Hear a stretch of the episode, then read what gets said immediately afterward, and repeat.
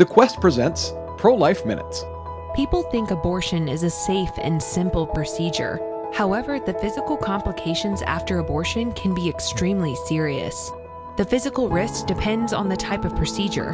The most common procedures carry the risk of hemorrhaging, infection, and increased risk of miscarriage in future pregnancies. Women are told you can abort this unplanned baby and have another when the time is good, and that future pregnancies won't be impacted. But women who have abortions are 60% higher risk of a miscarriage. Abortion is not simple.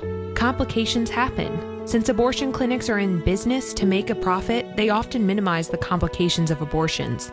It's also not in their best interest to provide information that makes the patient think about alternatives to abortion, like adoption and parenting. Let's show the world that every life matters by speaking up for life at every opportunity. For more homegrown wisdom, visit thequestatlanta.com.